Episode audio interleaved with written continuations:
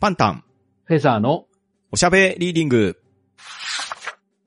この番組は、パンタンとフェザーノートが、お互いに本を進め合い、その感想をおしゃべりしていくポッドキャストです。本の選出ルールはただ一つ。パンタン、フェザーノートが、各々の相手と感想を語りたい作品です。今回は、私からフェザーノートさんに紹介させていただいた、池井戸潤さんの、ようこそ我が家へ、です。一体、どのようなトークになるのでしょうか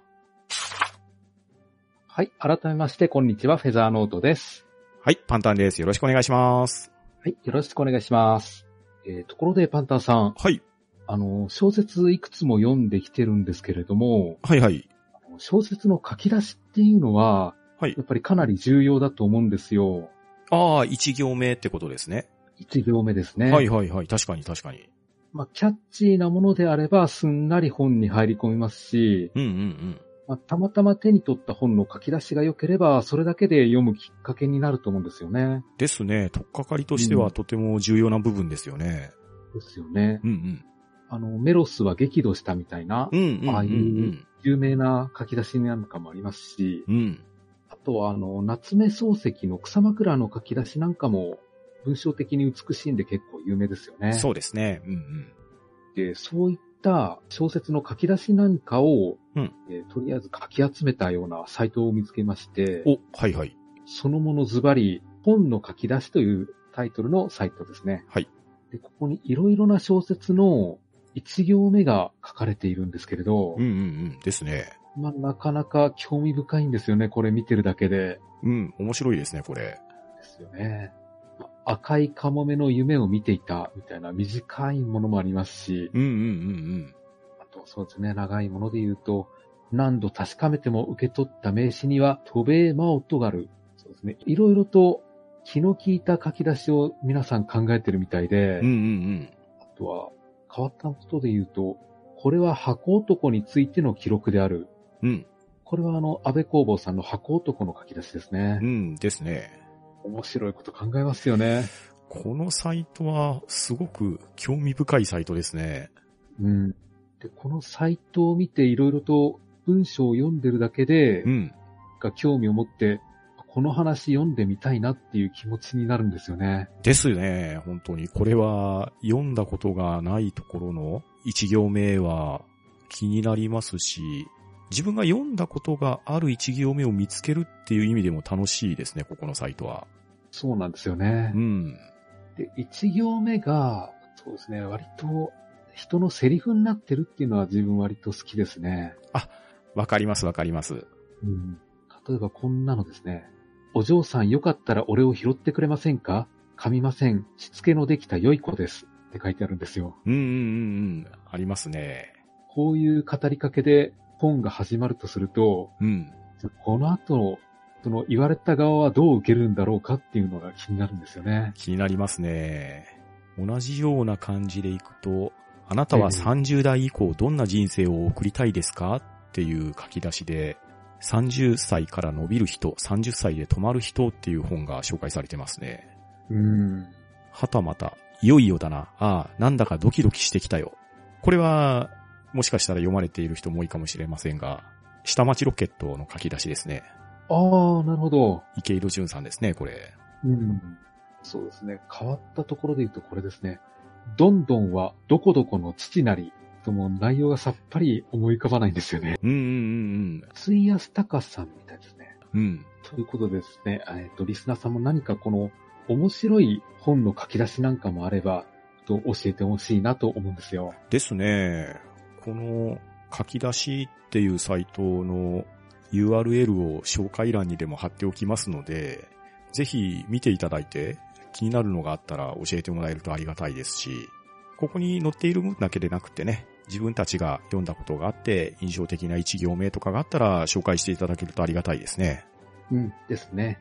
といったところで、じゃあそろそろ本編行ってみましょうか。はい、よろしくお願いします。はい、よろしくお願いします。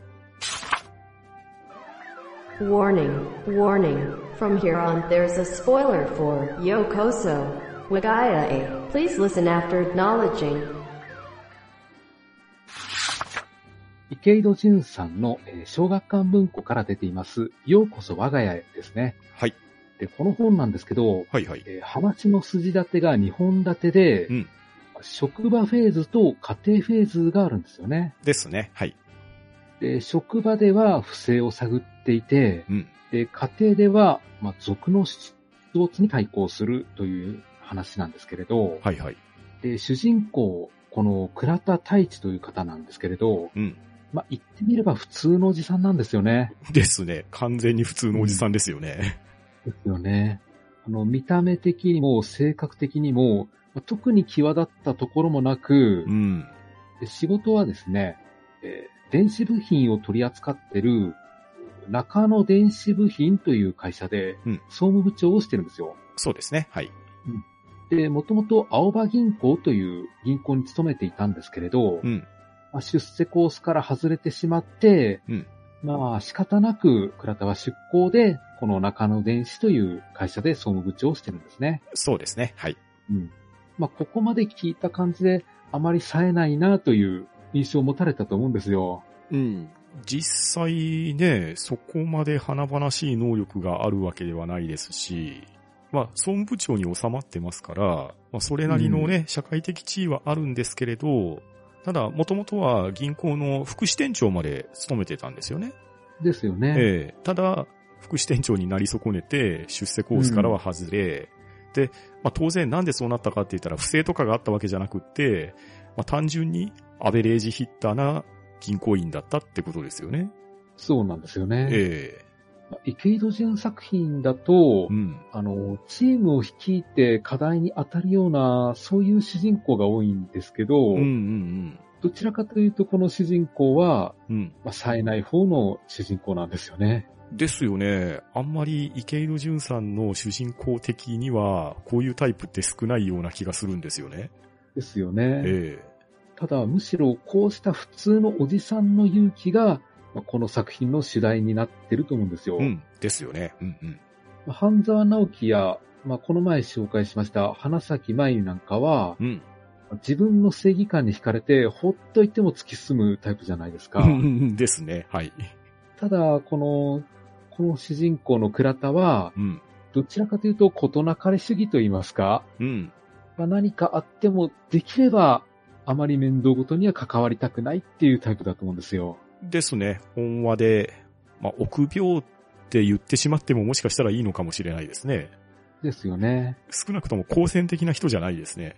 なんですよね。うん。絶対この人から倍返しとかいう言葉出てこないですよね。ああ、出ないですね。うん。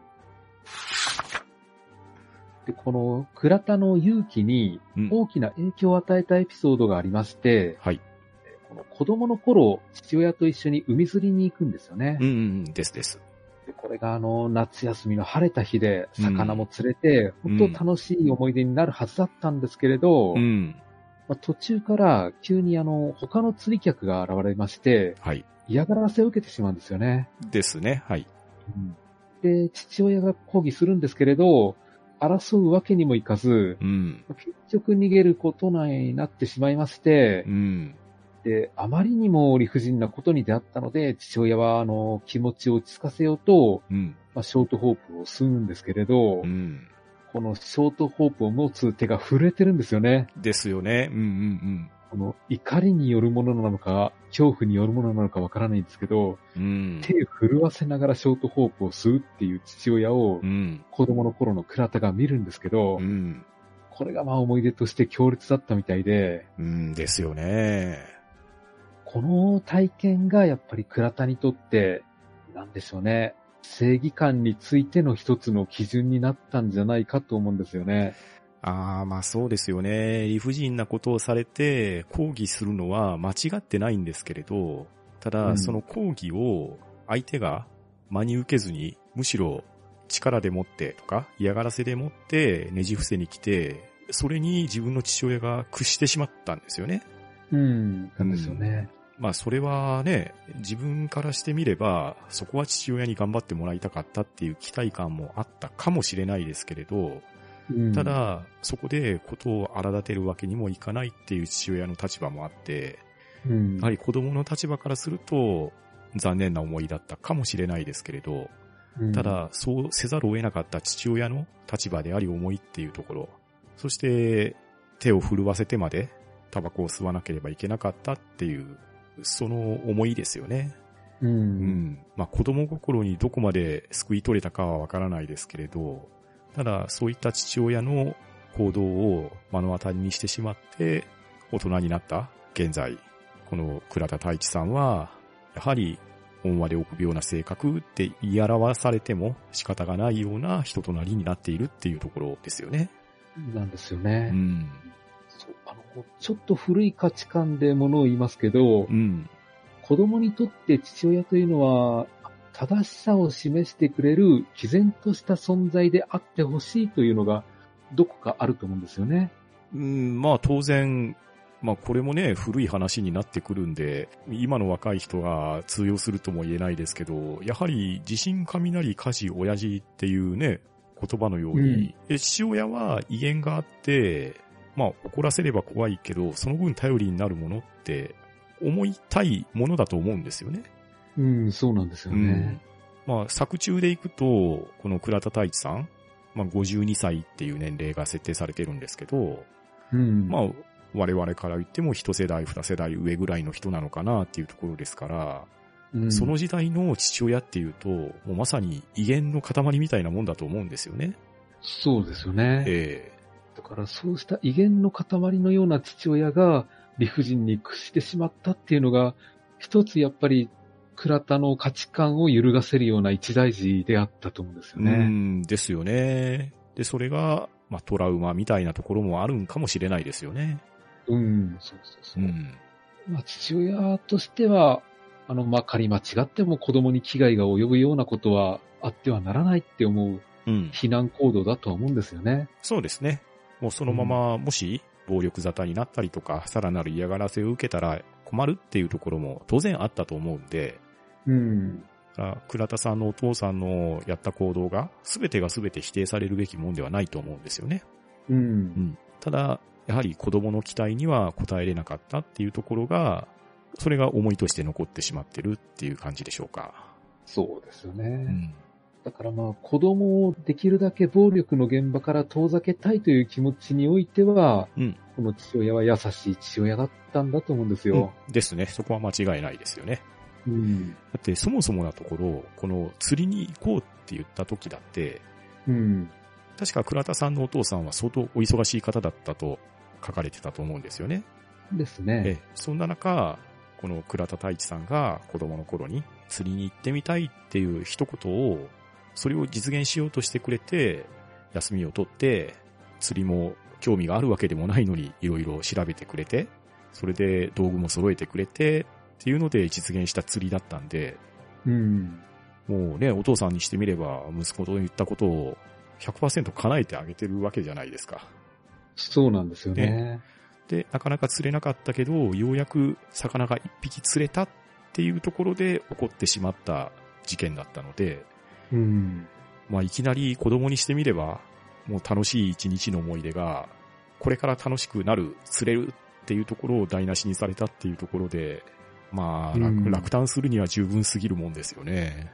ああ、そっか。そうすると、この父親の悔しさっていうのはう、ん。この理不尽に屈した悔しさだけではなく、うん。この倉田太一、子供に、あの、パーフェクトな一日を与えられなかったっていう悔しさもあるんですそようね。いう無念さももしかしたらあったかもしれないですよね。うん。で、また話は現在に戻りまして、はい。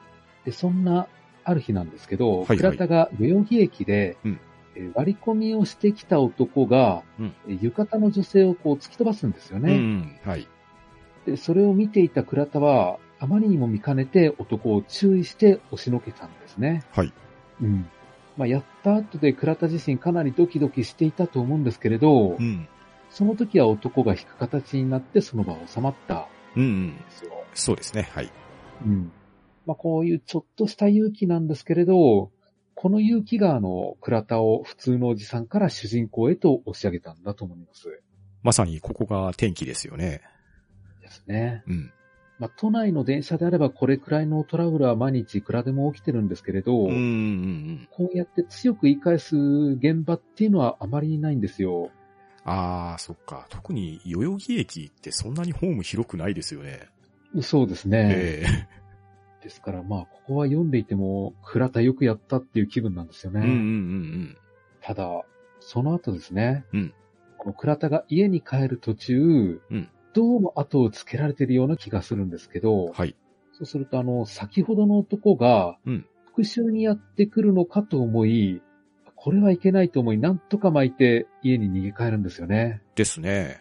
電車から降りて、うんねえ、まあ自宅までバスにも乗り換えるんですけれど、うん。そこでも、その突き飛ばした男が乗ってきているっていうことで、まあ倉田さんの気持ちたるや、まあドキドキもしてたでしょうし、なんで女証拠にいるんだっていうような思いも出たでしょうし、うん。もともとね、温和な方ですから、もうそれは驚きと、どうしたらいいんだろうっていうような思いに包まれてたんじゃなかろうかっていうのは伝わってきますよね。ですようね。ん。最近ですと本当に通り魔的な事件多いですから、うん。もうどういう因縁で危害が及ぶか分かったもんじゃないですからね。うんですよね。で、よからぬ考えを持った男に自宅を突き止められたら家族にどんな類が及ぶか分かったものじゃないということで、うん相当心配されたんですけれどね、うんうんまあこの辺本当に倉田に感情移入はできましたね。ですね。うんもうできればあの倉田に何も悪いこと起きてほしくないなとは思っていたんですけれど、うん。うん。まあ逆に何も起きないと小説として面白くないなという読み手のわがままもあるんです よね。そうですね。ここで終わるとそれで完結ですからね。ですよね。 で、そうして翌朝を迎えると、はい無事終わったと思っていたんですけど、実はあの、倉田家の玄関先のダリアの花が踏み荒らされていたんですね。ですね。はい。ダリア、あちょうど今頃、見頃ですね。ああ、そんな時期ですね。うん。ですね。うん。まあダリアを荒らされたということもあって、この家に何者かが悪意を向けているという事実に家中パニックになるんですよね。ですね。うん。で、ちょっとここでまあ、倉田さんちの家族構成紹介しておきますと、はい。まず、えー倉田太一さん、主人公ですね。はい。で、妻の恵子さん、はい。そして、えー長男の健太くん、えー大学生。はい。で、長女の奈は々、い。えーこの子が高校3年生ですね。ですね。はい。で、この家族なんですけれど、うん。家族間でのコミュニケーションが結構取れてるみたいなんでう、んうんうん。なかなか仲のいい家族かなと思いましたね。ですね。本当に仲良さそうですよね。うん。そう普通子供が高校生、大学生になっちゃうと、うん。あまり親とは会話しないっていう家庭も結構あると思うんですけれど、うんうんここの家では結構コミュニケーションが取れていて、うんうん。うん。まあ逆にそこの仲の良さが、この作品の救われる点なんですよね。うんですね。だから、倉田さんも、やはり父親に、いいようにいいように育ててもらったんだと思いますし、うん。だから本当に、恩和で臆病っていうことは、裏を返せば、自分たちにはとってもね、優しいっていうことができるわけじゃないですか。うん、そうですね。ね、だからやはり、太一さんと結婚した奥さんの恵子さんもいい奥さんですし、その息子である健太くんも奈々さんも、まあ、さっき言ったように、年頃的にはね、もう非常に微妙な年頃だと思うんですけれど、親子間の会話もありますし、夫婦間も仲良くされているので、本当にとってもいい一家ですよね、これは。そうなんですよね。うん。そういったことで、まあ割と何でも家族に話せるような倉田さんなんで、うん。まあ昨日の事情も全部家族に話して、うん。で、それに対して家族の方も協力的なんですよね。ですね。はい。で、この時点では、まあなるほどこの本は倉田家と族が戦う話なのかと思うんですけれうど、んうん倉田さんの苦労ってここじゃ終わらないんですようねん。。そうなんですよ。今度、勤務先の中野電子に出勤したら、はいえっと、部下の西澤節子さんがうん、報告に来るんですけれど、はい。 2000万ほど在庫が合わないと言ってくるんですよね。ですね。はい。でまあ、中堅企業なんで、うん。 2000万円というと、少ない額じゃないんですよね。ですね。かなりの売り上げの割合で占められている額ですよね。ですようね。ん。ちょっとしたミスでできるような額じゃないんで、うん。これは何かあったに違いないとうん調べるんですけれど、はい。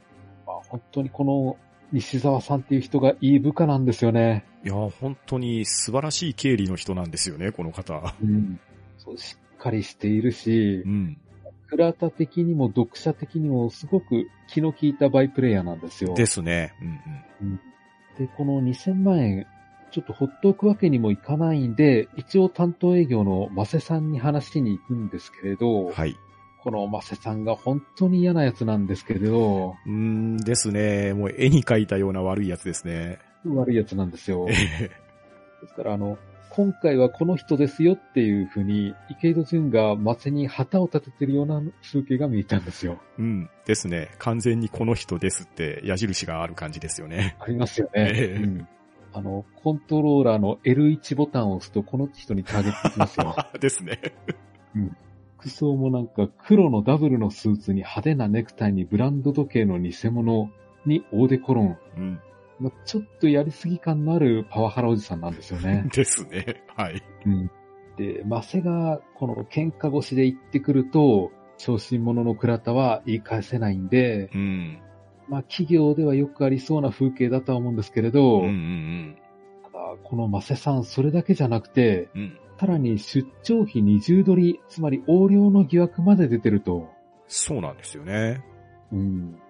絵に描いたような悪役なんですよね。うん。まあ、一通り悪いこと全部してますよっていう感じですよね。そうなんです よね。ええただ、この中野電子部品においては、まあ営業部長っていうね、ポストも関係してなんでしょうけど、うん。まあいろいろ会社のためと言って、いろんな営業活動はされてるので、決して仕事ができないわけではなさそうなんですよね。そうなんですよね。営業能力は高いみたいなんですよ。うん。ただどうも営業能力が高いがゆえに余計なこともしてるんじゃないのかっていううん。疑念が湧いてくる人ですよね。うん。そうで、こうして倉田さんが、職場ではマセと戦い、うん。家庭では族と戦ってなくてはいけないわけなんですけれど、うん。ただ家の方もだんだんエスカレートしてきて、ですね。はい。誰かに見張られたり、郵便受けに子猫を詰め込まれたり、うん。車に傷をつけられたり、うん。うん。まあ、これだけでもかなり胃が痛くなるんですよね。ですね。相当なストレスですよね。うん。で、さらに職場でも、この2000万の遺産のもとも辿っていくとう、ん。次々とおかしなことが出てきて、うんうんしかもこのことを社長に報告しても、うん。うん。取り合ってもらえないんですよね。そうなんですよね。うん。これが辛いなと思っうて、ん。まあ、社長からしてみると、銀行から出向してきた倉田は外の人なんで、うん。銀行が業務に口出しするように思えて、どうしてもうるさいって思えてしまうんだと思うんですよね。まあそうですね。出向社員の悲しい立場と言いましょうか。うん。やはり自分のところの社員とはちょっと違うっていう、そういう立場を社長が露骨に示してしまってるんで、うん。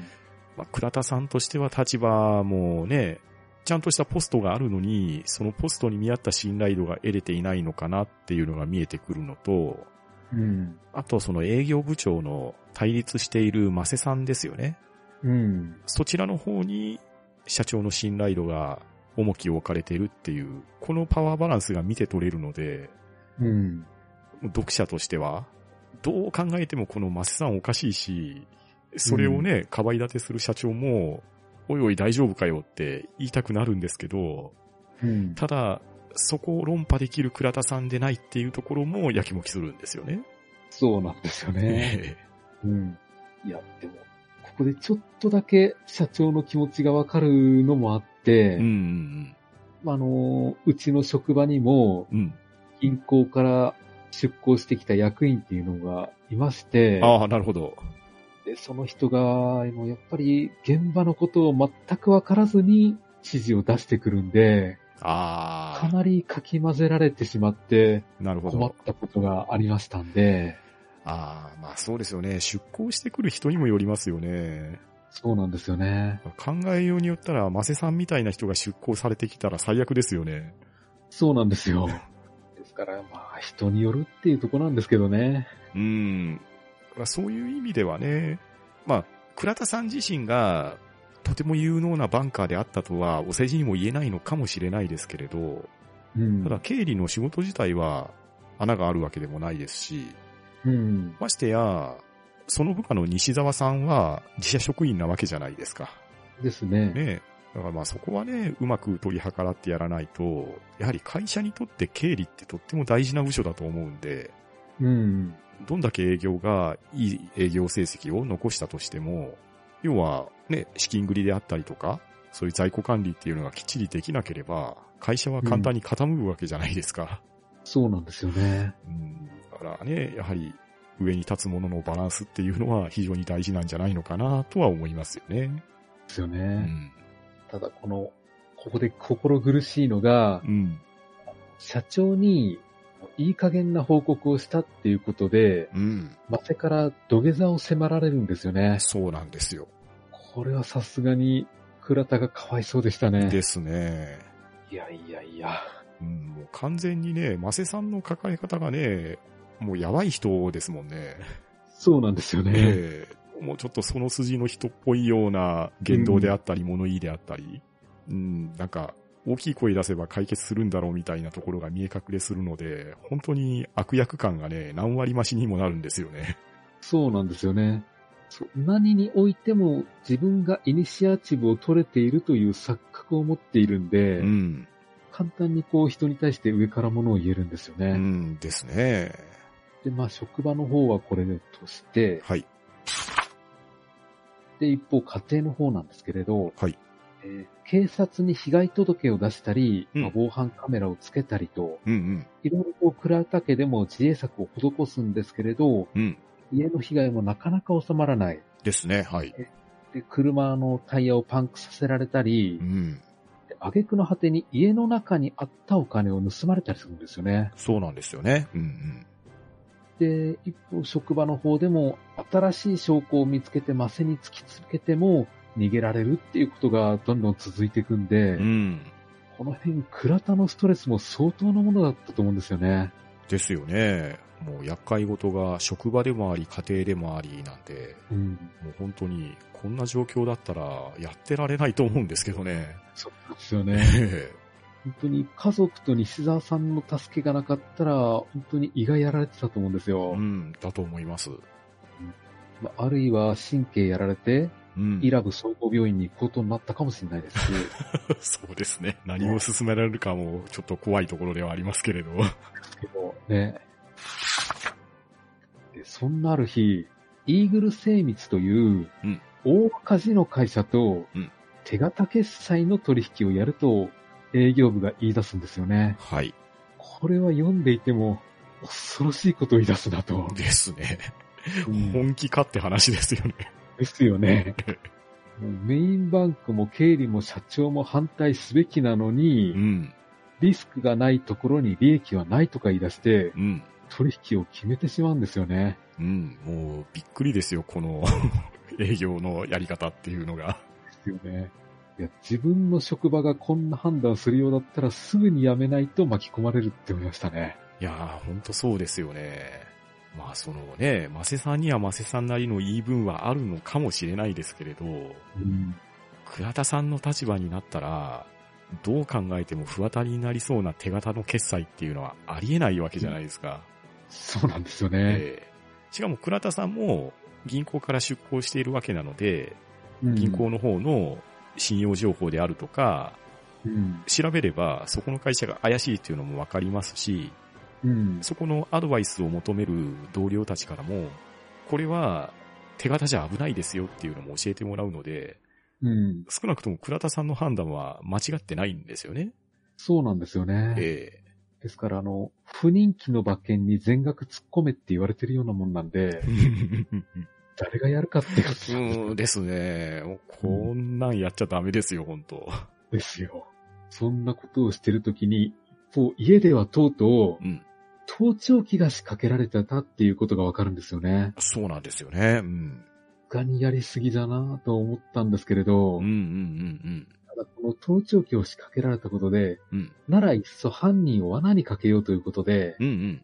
あの盗聴器の前で軽井沢のペンションに旅行に行こうという話をするんですよね。ですね。はい。って旅行に行ったと見せかけて、うんえー倉田と長男の健太が家に残って、犯人を待ち構えるという作戦を立てました。はい。でこの辺の取り物騒動はなかなかスリリングで読んでいて楽しかったんですけれど、うんうんうん。池井戸潤作品でもこういう荒事ってなかなか起きないですよね。そうですね。直接的な暴力ではないですよね。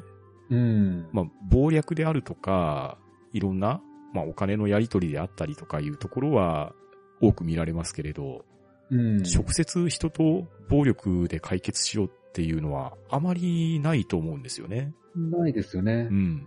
そう腕っぷしがものを言う場面ってそんなにないんで、うん。この辺はまあ面白いなと思ったんですね。確かに確かに。しかもね、腕っぷしが強い人たちがそれやるんなら、まだしもですよ。うん。受けて立つのが倉田さん親子なわけじゃないですか。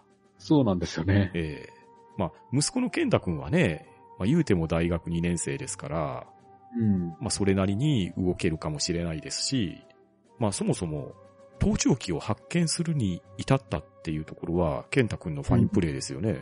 そうですね。ええあその、健太くんの能力と言いましょうかアイデアって言いましょうか、まあそういうところを見て取ると、まあ、倉田さんからしてみれば頼りになる息子ですよね。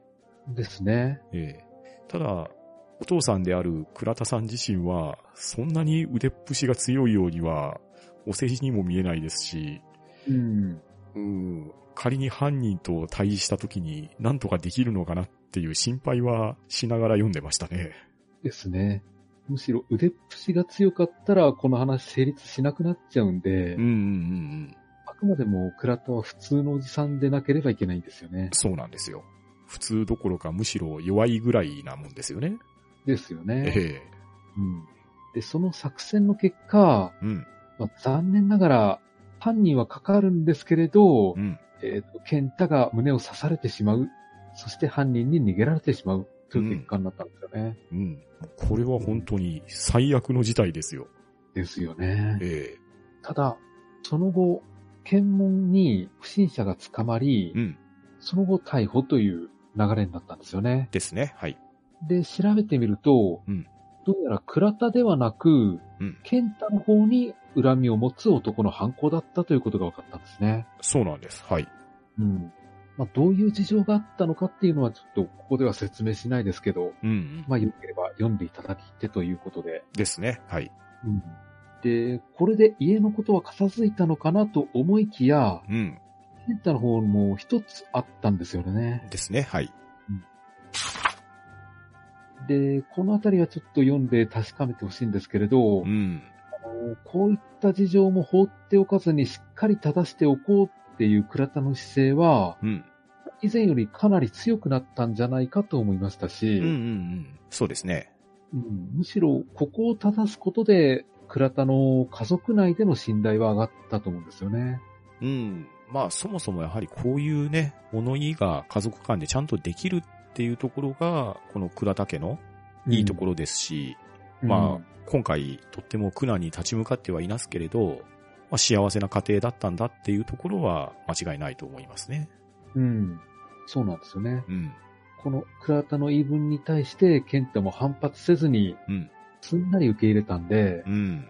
この辺は本当にいい家庭だなって思ったんですよ。うんですね。でそしてその後、倉田家の嫌がらせが、すべてその犯人によるものだけではなく、うん。まあ別の犯人がもう一人いるということが分かったんですけれど、ですね。はい。で、そっちの方は結局、警察の方で捜査して決着させたという形ですね。うんで、これ、倉田家じゃなく、うん。うん。警察に決着させたっていうのは、うんあの、池井戸さんの考えが反映されたものだと思いまして、ああ、なるほど。うん。池井戸さんは、あの、やるべき立場の人間が、うんやるべき仕事をしっかり果たす社会というものを信じてるんじゃないかと思うんですよ。ああ、なるほど、なるほど。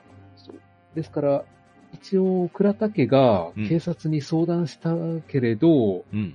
警察はこの事件では一切何もできませんでした、役に立ちませんでしたっていう結末に終わるのは、うん。多分池井戸さんとして本意じゃなかったと思うんですよ。うんうんうん相談した以上、うん、警察もちゃんと仕事をしてるんだよというのを、うん。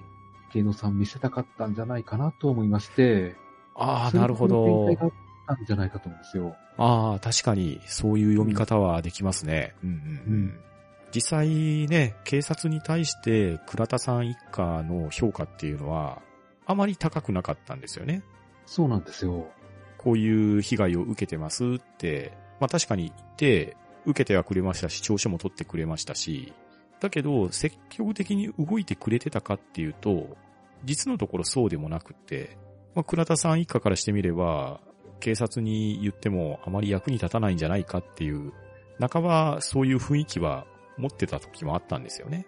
うん、そうなんですよ。うんただ、まあ、健太くんが刺されてしまったっていうところもあり、また、それとは別の犯人がいるっていうところもあり、まあ、警察にも、まあ、やはりメンツもあるでしょうし、やるべきところはちゃんと果たしてるっていうところとしては、ね、うんよくね、こういうサスペンスものとかで、こう、うん警察はあまり役に立たない、蚊帳の外みたいな、そういう書かれ方をする小説とか、ドラマとか、まあそれこそアニメとかっていうのも少なくはないと思うんですけど、うん。別にね、そんなに名うての警察が出るとかいう、まあそもそもね、刑事ものの小説でもないので、うん。警察の方がそこまで優秀な人たちばっかりだったのかって言ったらそうじゃないとは思うんですけれど、うんただ、フェザーさんが言われるように、警察という職業が本来果たすべきことをやったっていうのは、確かにおっしゃる通りですよね。うん、そうなんですよ。うんこの逮捕劇も割と鮮やかなもので、うん。うん。綺麗に片付いたなっていう風に見えたんですうよん、ね。確かに確かに。手際良かったですね。うん。ですよね。うんうん。で、そうしまして、家のことは本当に完全に片付いたんですけれど、はい。一方、マセの方ですね。うん。こちらも、不正の方がとうとう明らかになったんですけれど、はい。この辺のからくりも結構ややこしいんで、うこん。こではいちいち説明はしないですけど、はい。この中であの、マセの来歴も明らかになってくるんですね。そうなんですよね。少しずつね、マセさんが一体なんでここの中野電子部品というところの営業部長になったのかとか、うん。となんでそういう大口の何千万円とかいうような、こう損害が出るようなことをやってしまっているのかとか、うん。まあもしくはね、出張費に関して、中野電子部品からの出張費と取引先との二重取りをしているとかいう、まあそういうね、本当になんでこんなにお金にやかましいのかなっていう、そういう側面も少しずつ見えてくるんですよね。そうですね。この不正に至ったマセの考え方みたいなものが、ちゃんと順を追って説明されるんで、うん、あ、なるほどと思いつつ、うん、あの、マセの不幸や不運を知らされてくるんですけれど、うん。まあ、ちょっと同情はできなかったですね。うん、あのー、追い立ちがどうであれ、やっちゃダメなことはやっちゃダメですからね。ですよね。 ええ。これはまあ、マセに関しては仕方ないなと思いましたね。うん、まあこれは同情の余地なしだと、個人的には思いますね。うん。まあそこに至った経緯とか、やらなきゃいけなかったっていうところは理由付けとしては十分以上の答えはあるんですけど、だからといってやっていいことじゃないよっていうのは間違いないですし、うん。まあそこに関してはね、確実に、まあ罪は認めましたし、最終的に自分を信頼してくれてなかったと思われる社長も、社長なりの考えを示してくれたので、うん。うん。まあ、中野電子部品が今後どうなっていくのかなっていうところは心配ではありますけれど、うん。まあ、マセさんはね、マセさんなりに、うん、まあ、なんと言いましょうか、100点満点の悪役ですよ。そうですよね。えうんで、この事件後、うん倉田は元の銀行に戻ることになりましてえ、はい。で、倉田家も平穏無事を取り戻すとうんうんうん。いう終わり方ですね。ですね。はい。でこの本の締め方なんですけれど、うんえ倉田も名もなき一人の人間であるという終わり方なんですけれど、うんうんうん。まあ、普通のおじさんが事件に対して勇気を発揮し、また普通のおじさんに戻っていくという話なんですよね。ですね。はい。ですから、勝利や成功ではなく、まあ、平穏こそを望むえー倉田の小煩悩さに、まあ、好感を持てるっていう話でしたね。そうなんですよ。はい。ですから、これはこれでまあ、池井戸潤作品の中での一つの変わり種としてうん、うん面。白い話でしたね。うん。そうなんですよね。池井戸作品らしからぬと言ってもいいんじゃなかろうかと思うんですけれど、うん。まあ、ただ、端々にね、池井戸潤さん的な池井戸イズムは流れていたと思うので、うん。まあでもこれはまあ間違いなく池井戸潤さんの作品ですし、まあそういうところをね、フェザーさんにも読んでいただきたかったっていうのが紹介したところの一つではあったので、うん。で、最後にですね、はい。この、ようこそ我が家へっていうタイトルに立ち返って考えてみるんですけれど、おーなるほど。はい。この相手にしてるのはどう考えてもあの、好ましくない人物なんで、うん。まあようこそ我が家へっていう感じじゃないんですよね。まあ、俗を一般的に考えれば招かれざる敵ですよね。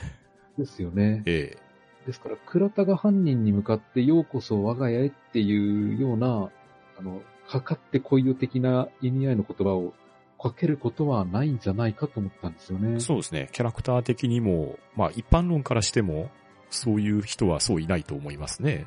うん、ですよね。うんうん。そうすると、この、ようこそ我が家へと言ってる主体何なんだろうなってちょっと考えてしまって、ああ、なるほど。うん。そうすると、あの、完全客観、まああるいは神の視座とも言える立場から、倉田に向けて、うん。えー我が家、つまり、平穏を取り戻した家庭であり、うんホームグラウンドである銀行によく帰ってきた、ウェルカムバックという声をかけをしてるんじゃないかというふうに考えてみたんですよ。ああ、なるほど。まあ確かに最終的にはね、元々の出向元に帰っていってるわけなんでね。うん。うん。ああ、なるほど、なるほど。じゃあ、フェザーさん的には、出向先とかで、倉田さんは、まあ、不運な目に遭っていましたけれど、まあそこはホームグラウンドに戻れたっていうような、そういうニュアンスで受け止められたってことですかね。そうですね。ああ、はあ、は倉あ。田にとっては、あの、元いた青葉銀行が、うんうんうん。我が家っていうふうに思えるんじゃないかと思うんですよね。あーあ、そうか。でも確かにそういう見方はできますね。うん。うんうんうんうん。なるほど。タイトルについて、あまり僕深く考えたことはなかったんですけれど。ああ、そうか。でも今、フェザーさんに言われてタイトルについてちょっと思ったんですけど、ええまあこれはどうなんでしょうね。読者に対して投げかけてるのかなもしかしたら。ああ、なるほど。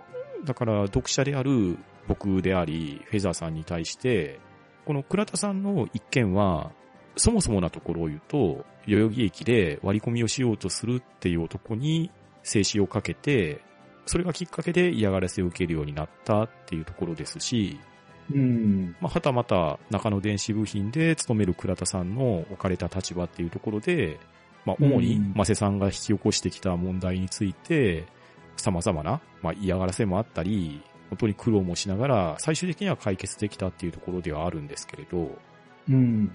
まあ、倉田一家の話じゃないですか。そうですね。だから、そこの倉田一家が、今回、途中でも話してましたけど、倉田さんの一家っていうのはすごく温かい、いい家族だと思うんですよ。うんですね。だから、こういう揉め事がなければ、本当に穏やかに幸せに暮らせている一家なわけですし、うん。で、倉田さん自身も温和で、まあ、臆病ではありますけど温和な方なので、きっと、ね、そういう仕事やストーカー的な被害を受けなければ、もう気のいいお父さんだと思うんですよね。うん。だから、そういう人たちが営んでいる幸せな我が家っていうところが、本来望まれる世界じゃないですか。うんですね。僕たちにしても、そんな日々ね、トラブル抱えてっていうよりは、できれば穏やかに幸せな一日を暮らしていきたい。それがずっと続けばいいっていうことだと思うんですけど、うん。その一家が抱えた困難であり、災害を何とかして乗り切って、で、また幸せを取り戻し、また名もなき人に戻っていったっていう当たり前の日常を取り戻したわけですよね。